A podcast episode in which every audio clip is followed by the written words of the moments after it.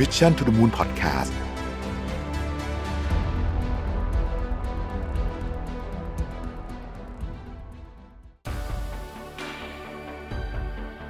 วันนี้ผมจะมาสรุปเนื้อหาจากงาน Mission to the Moon Forum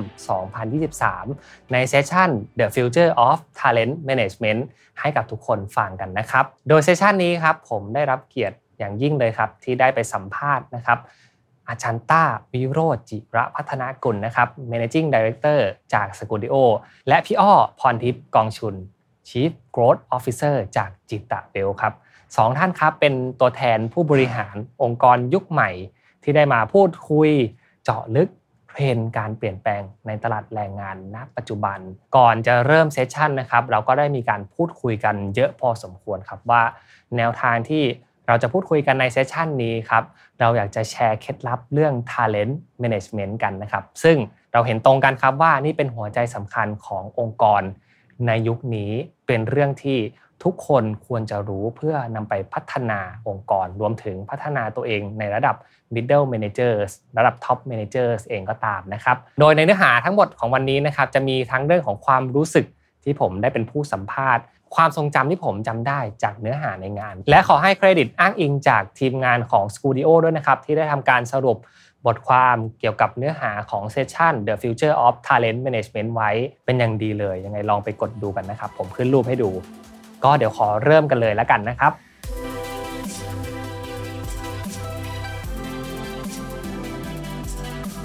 โดยคำถามแรกที่ผมถามทางพี่อ้อและอาจารย์ต้าไปนะครับ ผมถามถึงภาพรวม ตลาดแรงงานทั่วโลกในปี 2023 จะเกิดอะไรขึ้นบ้าง มีอะไรที่น่าสนใจ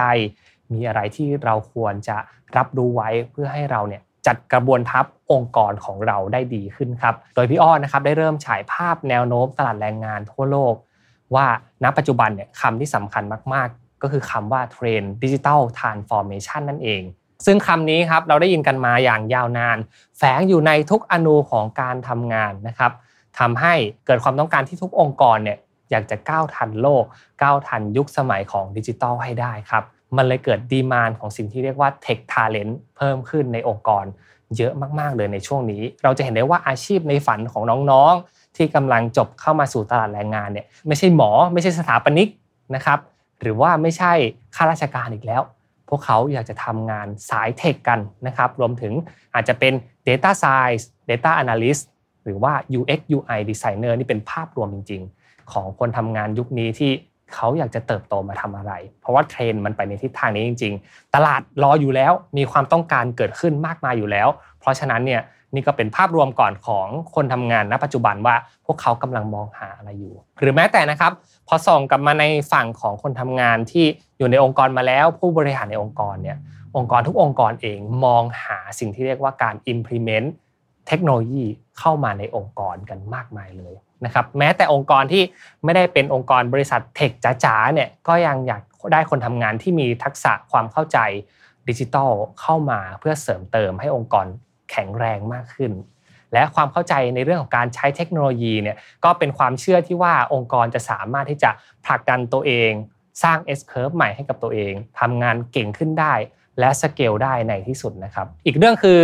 นโยบายและบรรยากาศในการทำงานณปัจจุบันมีคำสำคัญก็คือคำว่า flexibility หรือว่าความยืดหยุ่นครับเรื่องของการ work from home เองก็ดี เรื่องของ work from anywhere หรือณปัจจุบันผมว่าโมเดลนี้ใช้เยอะสุดในทุกองค์กรครับ hybrid work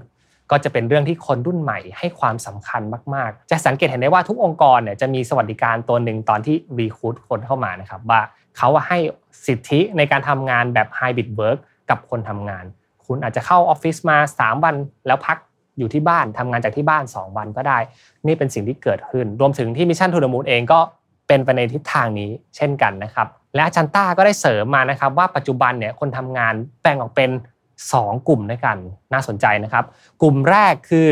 คนทำงานอาชีพเดิมที่ใช้เทคโนโลยีได้เก่งขึ้นอ่า เช่นนะครับนักการตลาดที่ยังต้องใช้ทักษะพื้นฐาน ความเข้าใจทางการตลาดความคิดสร้างสรรค์ แต่ก็ยังสามารถเข้าใจเครื่องมือทางการตลาดใหม่ ๆ ได้ เช่น การยิง ad นะครับการใช้ Data มาขับเคลื่อนองค์กรนะครับมาขับเคลื่อนแคมเปญ marketing ต่างๆ ซึ่งกลุ่มนี้นะครับเป็นกลุ่มที่กำลังวิ่งแข่งกันอยู่กำลังเรียนรู้กันอยู่หาว่าใคร upskill ก่อนได้ ก็จะได้เปรียบมากๆในคนทำงานกลุ่มแรกที่มี skill เดิม แต่เพิ่มเติม plug-in เข้ามาทักษะเทคโนโลยี นี่คือสิ่งที่กำลังเป็นอยู่ในณปัจจุบันของเทรนด์การทำงานนะครับ กลุ่มต่อมาครับคือกลุ่มที่เป็นคนกลางๆ ซึ่งอาจารย์ต้าบอกว่ากลุ่มนี้น่าเป็นห่วงครับ กลุ่มนี้คือกลุ่มคนที่อาจจะตกรถไฟ ขบวนที่เรียกว่า digital transformation ก็ได้ครับคนกลุ่มนี้ครับอาจจะปรับตัวไม่ทันในเรื่องของการทำงาน ไม่สามารถที่จะ implement AI เข้ามาใช้ในการเพิ่มประสิทธิภาพการทำงานได้ และที่สำคัญครับ คนกลุ่มนี้กลับเป็นคนกลุ่มใหญ่เสียด้วยณปัจจุบัน ผมเข้าใจนะว่าทำไมคนหลาย ๆ คนเนี่ยถึงปรับตัวไม่ได้ส่องในหมวกของตัวเองบ้างละกันนะครับทำงานอยู่ในบริษัทสื่อ เรารู้ว่าเรื่องนี้เป็นเรื่องที่สำคัญนะครับเรื่องการใช้ AI เข้ามาในองค์กร แต่ในบางครั้งเนี่ยมันรวดเร็วนะครับมันมีการเปลี่ยนแปลงที่รวดเร็วมากๆ จนทำให้เราเนี่ยขี้เกียจตามพูดง่ายๆตามตรงเลยก็ได้ครับขี้เกียจที่จะไปตามเทคโนโลยีที่มากขึ้น แต่ ความขี้เกียจตรงนี้เองที่เป็นแกลบในช่วงนี้ครับมันเป็นช่วงสำคัญมากที่ทำให้เราอาจจะตามคนกลุ่มแรกไม่ทันทำให้เราเนี่ยอาจจะตกขบวนรถไฟ และทำให้สกิลแกลบมันห่างกันไปมาก ๆ จนในที่สุดแล้วนะครับ การอัพราคาของการทำงานของตัวเองที่ไม่สามารถใช้ AI ได้ในอนาคตเนี่ยก็จะเป็นปัญหาสำคัญสำหรับคนกลุ่มที่ 2 ที่ต่อไปในการประกาศหาพนักงาน ไม่ว่าจะเป็นตำแหน่งไหนก็ตาม ปกติเราจะมี สอบถามนะครับว่า ใช้ภาษาอังกฤษได้หรือไม่ อันนี้เป็นตัวอย่างพื้นฐานเนาะแต่ว่าต่อไปอาจจะเป็นใช้ generative AI เป็นหรือไม่ อันนี้ก็น่าสนใจ ผมว่าอาจจะเกิดขึ้นจริง ๆ ก็ได้ครับ สุดท้ายครับผลสำรวจต่างๆ ทั่วโลกเนี่ยต่างพูดถึงงานที่จะหายไปเพราะ AI แต่ก็จะเกิดงานใหม่ขึ้น เพราะ AI เช่นกันครับ เพราะว่าตอนนี้ครับคอมพิวเตอร์ได้เข้ามาช่วยมีบทบาทเป็นเลขาส่วนตัวของผู้บริหารหลาย ๆ คนแล้วนะครับ พวกเราเนี่ยเรียกได้ว่าบางคนเปิดธุรกิจด้วยตัวคนเดียว โดยการใช้ AI รอบตัวเนี่ยมาทำงานร่วมกันไม่ต่างกับ Tony Stark เลยครับนี่ก็จะเป็นภาพรวมเทรนด์ณปัจจุบันที่เกิดขึ้นสำหรับเทรนด์การทำงานในปี 2023 นะครับ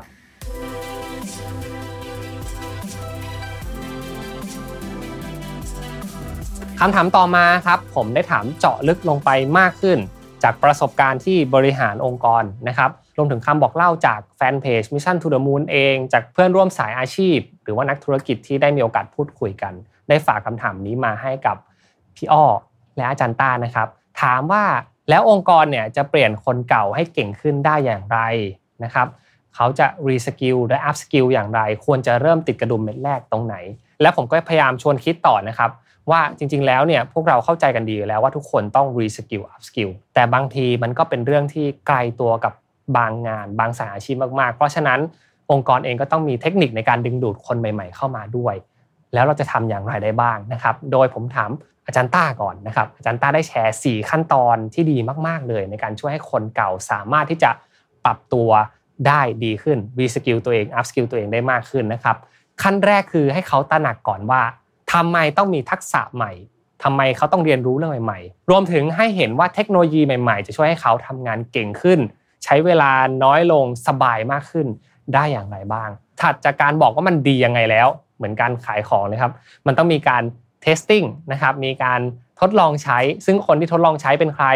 คงไม่ใช่พนักงานคนนั้นก่อน ผู้นำผู้นำต้องเป็น role model หรือเป็นคนที่ทำให้ดู I do you follow me ก่อนนะครับ ลองใช้ Data ในการตัดสินใจให้น้องๆเห็นนะครับ ใช้ Chat GPT ที่กำลัง พูดถึงกันอยู่ณปัจจุบันเนี่ยช่วยทำงานให้เห็นเป็นแบบอย่างก่อน แล้วเมื่อเขาเห็นว่าผู้นำของเขาได้ขยับตัวไปแล้ว น้องๆก็จะเห็นถึงศักยภาพของสิ่งเหล่านี้ และเชื่อว่ามันจะถูกนำไปใช้งาน ในระดับปฏิบัติการได้ในเวลาต่อมาครับ จากนั้นครับคือการเปิดพื้นที่ให้เขามีโอกาสทดลองได้ใช้จริง โดยกรณีที่อาจารย์ต้าได้ยกตัวอย่างมานะครับ คือบางบริษัทที่ทางอาจารย์ต้าเนี่ยได้เข้าไปให้การ consult นะครับ ได้พูดถึงการจัดกิจกรรมอย่างเช่น hackathon นะครับการจัด contest ต่างๆ หรือว่าจัดให้มีวันใช้ Chat GPT ในที่ทำงาน ผมชอบไอเดียนี้มากเลยนะ ผมว่าจะลองนำมาใช้ที่ Mission To The Moon บ้างนะครับ สุดท้ายก็คือการส่งไปเรียนครับ ส่งไปเรียนไป reskill upskill แต่ก็ต้องตั้งจุดประสงค์ของการเรียนให้ชัดเจนว่ากำลังจะไปเรียนเพื่อศึกษาว่าการใช้ AI อย่างมีประสิทธิภาพทำอย่างไรได้บ้าง ไม่ต้องเรียนรู้ลึกขนาดระดับ developer ระดับงานประเภท Data ก็ได้นะครับ แต่ว่าเรียนให้ใช้เป็น นี่ก็จะเป็นสิ่งที่อาจารย์ต้าได้แนะนำมานะครับ ส่วนคำถามที่ผมถามว่าดึงดูดทาเลนต์ใหม่ ๆ อย่างไรนะครับ อาจารย์ต้าได้อ้างอิงวิธีการจากคุณแดเนียลเฮชพิงค์นะครับที่เชื่อว่าคนรุ่นใหม่จะหาบริษัทที่ใช่จาก 3 เรื่องด้วยกัน เป็น motivation สำคัญในการเลือกทำงานแต่ละบริษัทนะครับ โดยเรื่องแรกก็คือ autonomy ความอิสระในความคิด นะครับเขามีอิสระในการคิดลงมือทำมากน้อยแค่ไหน เขาจะมีความเป็น ownership ในงานได้มากน้อยแค่ไหนนี่คือเรื่องแรกเป็นเรื่องที่สำคัญที่สุดนะครับเรื่องที่2คือ mastery ครับเขาจะเก่งขึ้นในงานที่ทำอย่างไรได้บ้างทำที่นี่ไปแล้ว 3 เดือน 6 เดือน 1 ปี 2 ปีนะครับเขาจะเก่งขึ้น เขาจะต่อยอดแคริเอร์พาร์ของตัวเองไปได้มากน้อยแค่ไหนภาพตรงนี้ต้องชัดเจนสำหรับคนทำงานรุ่นใหม่ และส่วนสุดท้ายครับคือ purpose ครับ เขาจะได้เป็นส่วนร่วมส่วนหนึ่ง ส่วนสำคัญที่จะสร้างสรรค์สิ่งดีๆ ให้กับสังคม ให้กับโลกได้ เป็นสิ่งที่ยิ่งใหญ่กว่าตัวเอง เป็นสิ่งที่เขารู้สึกว่ามีความหมายมาก ๆ ที่เกิดมาในชีวิตนี้ ได้ทำงานในองค์กรที่ขับเคลื่อนเพื่อสังคมไปได้นี่ก็จะเป็น 3 ส่วนนะครับที่อาจารย์ต้าได้แนะนำมาสำหรับการดึงดูดพนักงานใหม่ ๆ พนักงานเก่งๆเข้าสู่องค์กร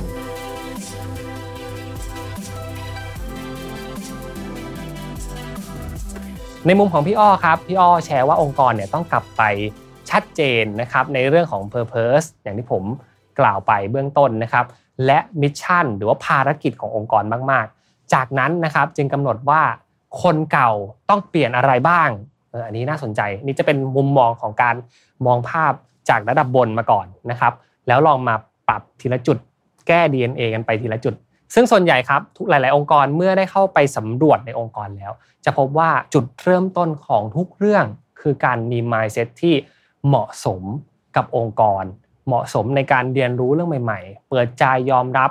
และสามารถที่จะพัฒนาตัวเองต่อไปได้นะครับ เพราะฉะนั้นเนี่ยเมื่อรู้ว่าโจทย์คือการหาคนที่มี mindset ที่ดีแล้วนะครับ กระบวนการในการ recruitment จึงสำคัญมากๆ เราต้องเข้าไปดูในเรื่องของ soft skill นะครับเรื่อง mindset ให้ได้มากขึ้น เพื่อให้เขาเนี่ยฟิตกับ culture ที่ผู้บริหารได้เซตมาตรฐานไว้เรียบร้อยแล้ว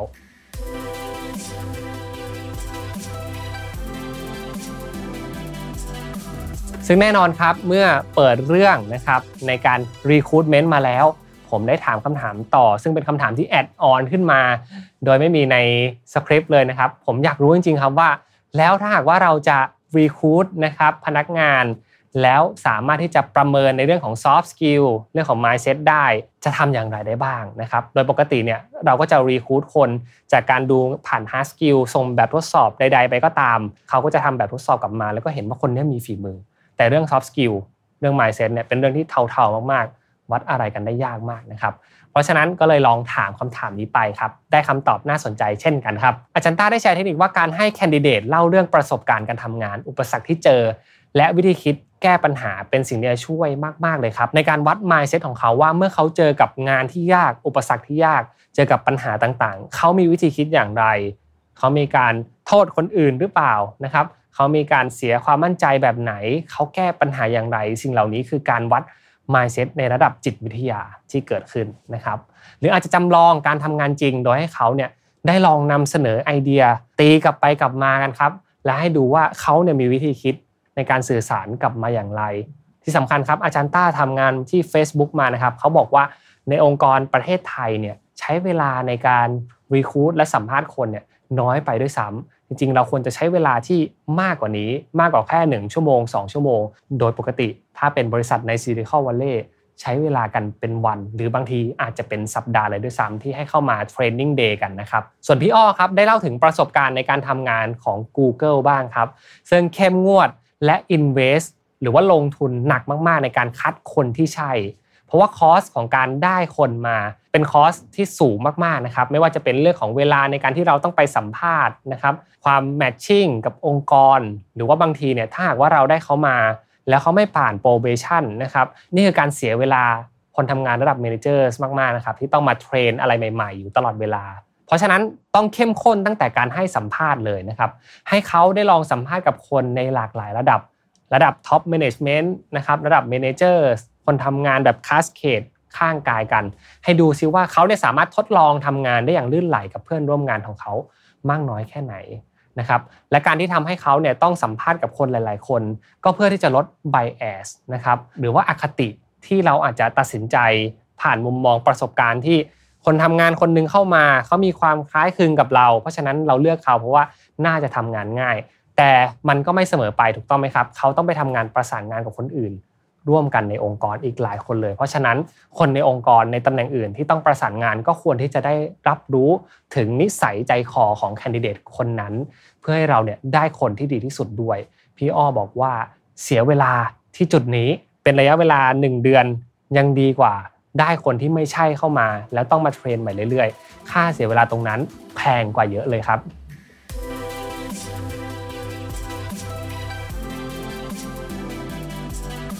สืบเนื่องมาจากข้อมูลของ Mission to the Moon Forum 2023 นะครับ ผมได้เข้าไปดูหลังบ้านครับว่าคนที่มาร่วมงาน 1,500 คนเนี่ยส่วนใหญ่เขาทำงานกันในระดับไหนนะครับ โดยผลออกมาแล้วครับว่ากว่าครึ่งหนึ่งเลยครับ ที่ทำงานเป็นระดับ middle management ทำงานสาย managers ต้องบริหารจัดการนะครับ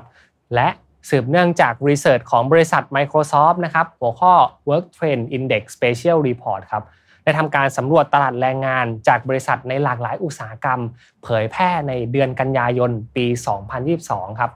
พบข้อมูลที่น่าสนใจว่าคนทำงานระดับ Managers กว่า 53%เกิดความรู้สึกหมดไฟ burnout ในที่ทำงาน นี่เป็นตัวเลขที่สูงกว่าพนักงานระดับปฏิบัติการ หรือพนักงานระดับ top management เลยด้วยซ้ำนะครับ ผมเลยถาม พี่อ้อกับอาจารย์ต้าไปครับว่ามันเกิดอะไรขึ้นกับคนทำงาน managers ทำไมพวกเขาถึงมีภาวะหมดไฟเยอะขนาดนี้ และเราจะคาดหวังในรูปแบบใหม่ ๆ อย่างไรบ้างให้มันสอดคล้องกับเรื่องที่มันเปลี่ยนไปบริบทที่มันเปลี่ยนไปในโลกของการทำงานนะครับ โดยคำตอบที่ได้มาจากพี่อ้อนะครับเป็นคำตอบที่เรียกว่าเป็น golden sentence ของเรื่องนี้เลยครับ ผมชอบมาก เขาบอกว่าถ้าตีความง่าย ๆของทั้งหมด ทั้งบริบทของเรื่องนี้เนี่ยมันคือคำว่าข้างบนก็จะเอา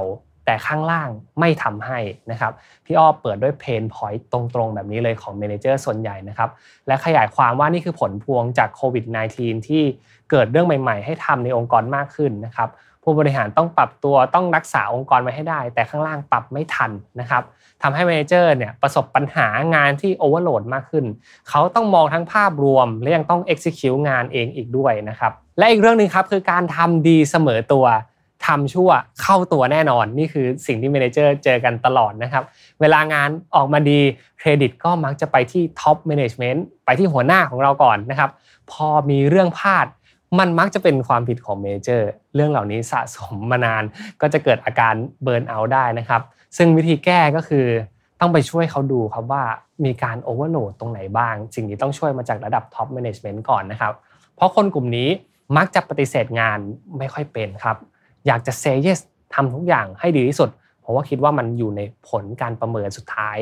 สิ้นปีได้โบนัส ต้องเซเยสไว้ก่อนนะครับทำให้งานเนี่ยมันสมบูรณ์ลุล่วงไปได้ ได้ครับพี่ดีครับผม นี่คืออาจจะเป็นนิสัยที่มันเกิดขึ้นนะครับ ในคนทำงานระดับเมนเจอร์นะครับ เพราะฉะนั้นเนี่ยองค์กรช่วยอย่างไรได้บ้าง องค์กรต้องทำเรื่องของ reward and recognition ที่ชัดเจนให้ดีที่สุดนะครับ เพื่อลดปัญหาเรื่องของ overload ซึ่ง managers เองก็ต้องฝึกที่จะ เซโนบ้างนะครับเพื่อโฟกัสในการทำสิ่งตรงหน้าให้ดีด้วยโอ้ชอบมากนะครับพี่อ้อพูดไว้ดีมากเลย ต่อมาครับอาจารย์ต้าได้ปิดท้ายขมวดรวบตึงทั้งหมดนะครับว่าโดยทั่วไปแล้วเนี่ยหน้าที่ของ managers คือการเป็น good coach นะครับแต่พอองค์กรเข้าสู่ช่วง war time ช่วงสงคราม หนีตายอะไรก็แล้วแต่นะครับมันก็กลายเป็นงานเร่งไปหมดเลยนะครับ และมักต้องมอง short term มากกว่า long term แทนที่จะเป็นโค้ชที่ดีให้กับทีมกลับไม่เห็นสถานการณ์ไม่เห็นภาพรวม ลงมือทำเองหมดเลย กลัวมันผิดพลาด กลัวมันเละเทะไปมากกว่านี้แล้วกันผมใช้คำนี้เลยแล้วกันนะครับ ลูกทีมก็ไม่ได้เก่งขึ้น เพราะว่าหัวหน้ามาออกรับหน้าให้อย่างเดียวเลย ความเหนื่อยมันก็เลยไม่มีที่สิ้นสุด สุดท้ายก็ควรจะต้องถอยกลับมา balance ตัวเองให้ดี และต้องทำความเข้าใจครับว่าหน้าที่ managers คือการทำให้ทีม เติบโตและเก่งขึ้น และที่สำคัญครับขีดเส้นใต้ไว้เลย ต้องเก่งขึ้นในระยะยาวด้วยนะครับ managers ก็จะเหนื่อยน้อยลงนั่นเอง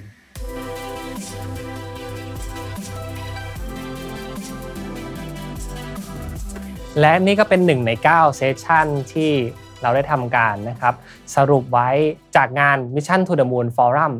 2023 Work Life Improvement พัฒนาทักษะชีวิตและการทำงานในวันนี้ให้ดีกว่าเดิมนะครับ ยังมีอีก8เซสชันเลยที่น่าสนใจมาก ๆ อย่างที่ผมขึ้นรูปให้ดูนี้นะครับ ซึ่งเรามีการเรคคอร์ดไว้และสามารถเข้าไปดูย้อนหลังได้ด้วย ถ้าหากว่าใครสนใจที่จะได้รับความรู้ดี ๆ นะครับ ได้รับประสบการณ์ดี ๆ จากพี่ๆสปิเกอร์มากความสามารถ มากประสบการณ์เหล่านี้นะครับ สามารถที่จะซื้อบัตรกับเราได้นะครับ ในราคา 1,750 บาทนะครับ โดยผมจะแปะลิงก์ไว้ด้านล่างตรงนี้นะครับ แบบที่ทุกคนเห็นกันเลย สามารถคลิกเข้าไปในลิงก์และเข้าไปสั่งซื้อตามที่ผมได้ชี้แจงไว้ได้เลยนะครับ ยังไงต้องขอบคุณทุกคนมากๆนะครับ ที่ให้กำลังใจให้การสนับสนุนเป็นอย่างดีสำหรับงานนี้เลย และเชื่อเหลือเกินครับว่าเราจะมีกิจกรรมแบบนี้มาให้ทุกคนได้ติดตามอีกเรื่อย ๆ นะครับ สำหรับวันนี้รายการ Remaster จบลงแล้วนะครับ ถ้าหากว่าชื่นชอบก็ฝากกดไลค์กดแชร์กด subscribe ให้กับ Remaster ด้วย ที่สำคัญครับเรามีปุ่ม Super Thanks แล้วถ้าหากว่าคลิปนี้เป็นประโยชน์ขอ Super Thanks ให้กับพวกเราหน่อยนะครับ สามารถกดมาให้กำลังใจเราได้เลย แล้วพบกันใหม่ทุกวันอังคาร2ทุ่มวันนี้ผมอ้ำสุปกรลาทุกท่านไปก่อนแล้วครับ สวัสดีครับ